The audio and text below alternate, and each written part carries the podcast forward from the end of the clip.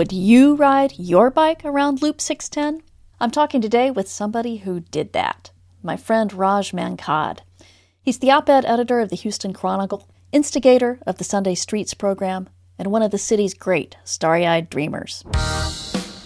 It's Wednesday, January 19th, 2022. I'm Lisa Gray, and this is CityCast Houston. What got into you? Why did you decide to do this thing?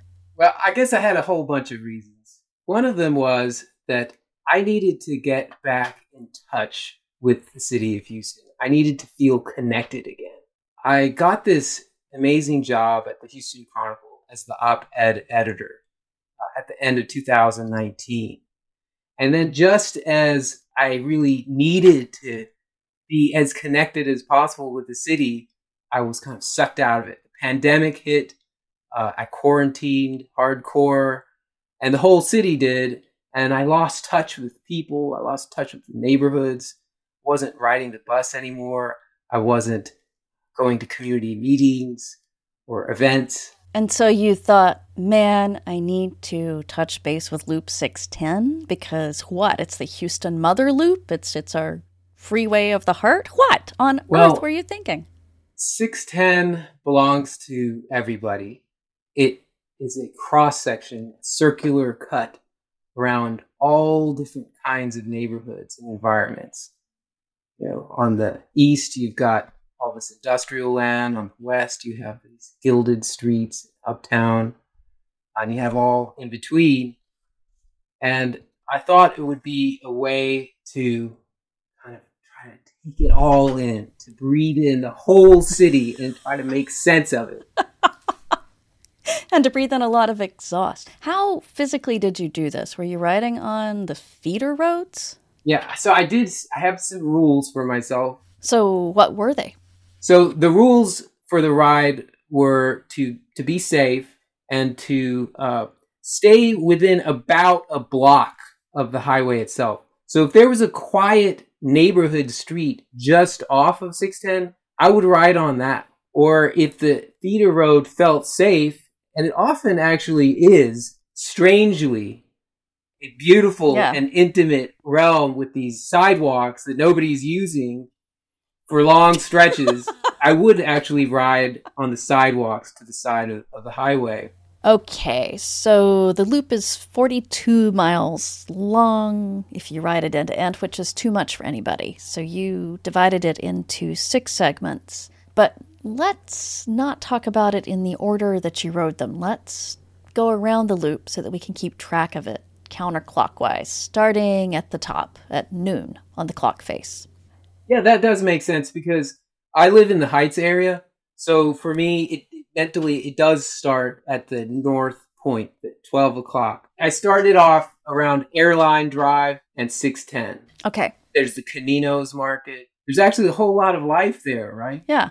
a lot of people out and that's where you know there's the piñata store right near the highway and some really gorgeous old streets with colonnades of oak trees Oh, lots of shade and a lot of houses that were roughly mid-century but we're not talking about mid-century modern houses that some hipster has refurbished or, or rehabilitated with hundreds of thousands of dollars these are tract houses, tract houses, 1950s tract houses. basic boxes. Yeah.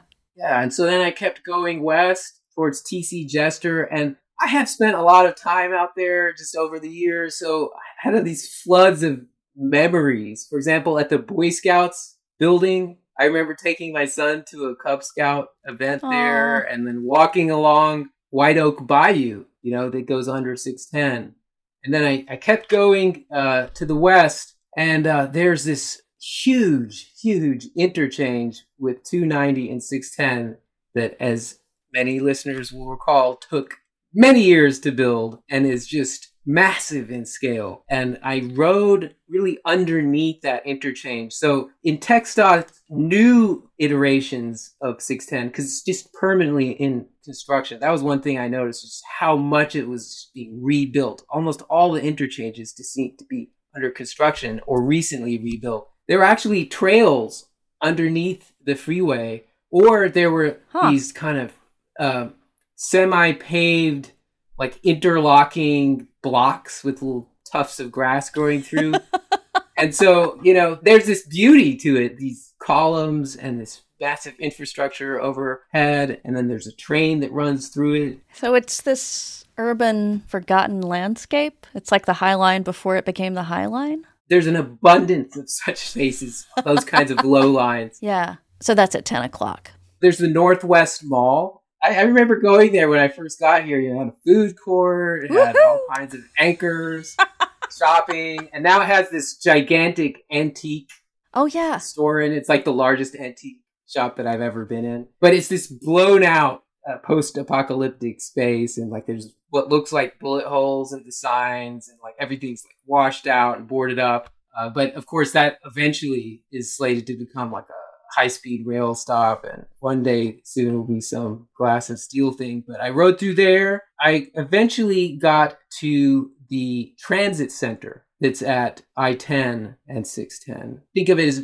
sort of near IKEA or near that Audi school. So that'd be just below 10 o'clock on the clock face. That's actually a really important node for the entire metro system. All these commuter buses come in there, and that's where the new bus rapid transit line starts. I hear the excitement in your voice. That's one of the pandemic things that happened. Like I've been looking forward to riding that bus rapid transit. It's like a train basically, but it's Yeah. on wheels. I've been looking forward to riding that for a long time, for years. yeah.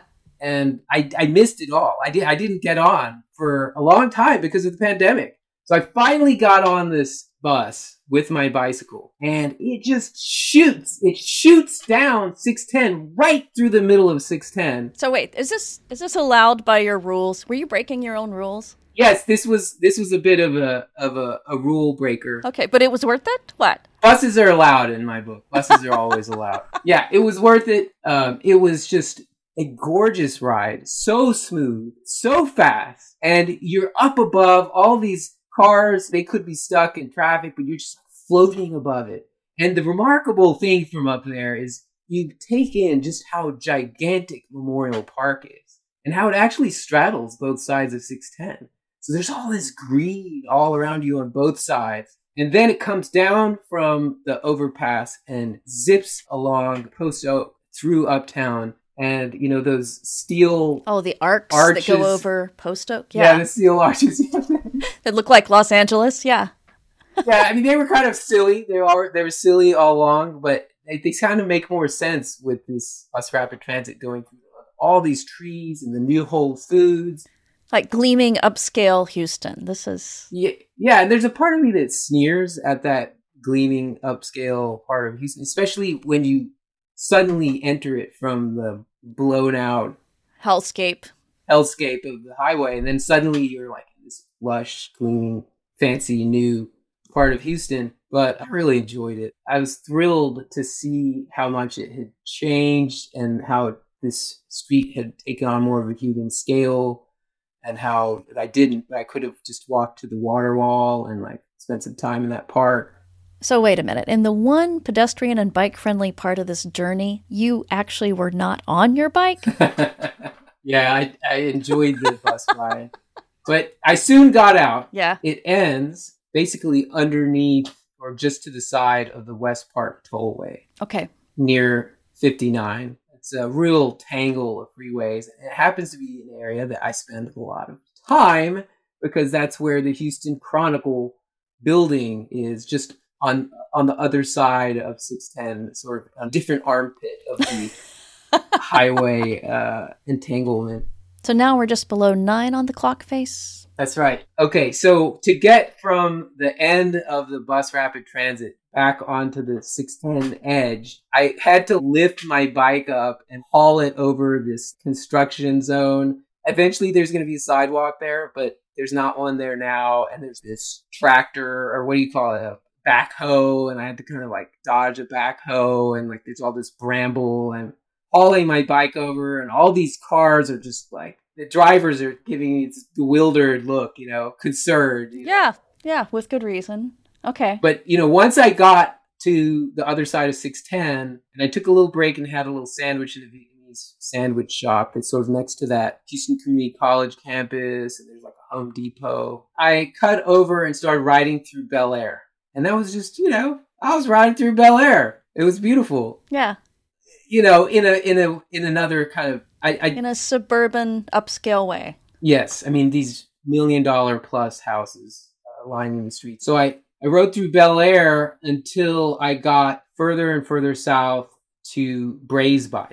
Mm-hmm. Okay, so we're kind of in the Meyerland area, Okay. Except I was like on the inside part of 610. But then I had to like cross over the other side of 610 because there's no other way to do it. Uh huh.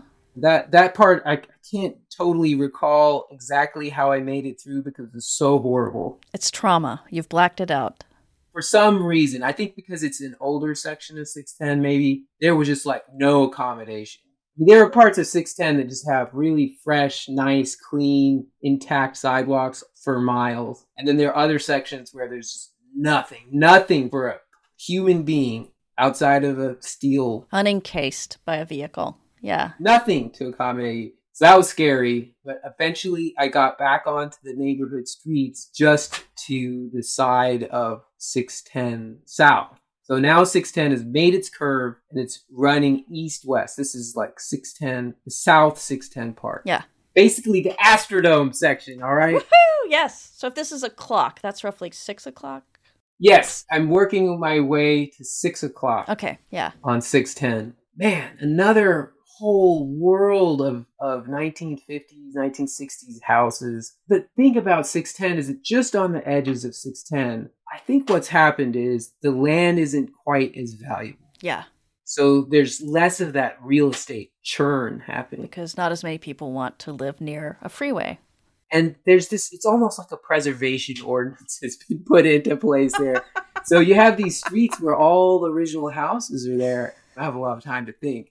You know, it was an optimistic time, right? You know, it was it was NASA was moving into town, We were thrilled about becoming a big oil rich city. big ideas. It was also a segregated time, right? Uh, oh, yeah. And um, some of these neighborhoods I rode through were originally white neighborhoods. and Some of them were originally black neighborhoods. You know, we talk about inequity with highways and the way they were built, but 610 impacted all kinds of communities. Uh, and I don't think they all could handle the demolitions the same way and recover from them. And I don't think they were all treated the same way when they faced that disruption. But any case, there are these really beautiful, calm 1950s era streets, and you see kids playing in their front yards. There's this beauty to it. And that was one of the things I was looking for on the ride. And uh, there aren't a whole lot of feeder roads for a while, and the neighborhood streets sort of weave in and out of 610. So I'm going to the north side of 610, south side of 610, north side of 610. It was, it was interesting. Oh, wow. And it wasn't terrifying. You could go under, and And it wasn't terrifying. the neighborhoods were still knit together. Yeah. neighbors knit together and strip malls that do look forlorn, but they're also the home of a lot of independent businesses and a lot of independent businesses that are owned by black and brown.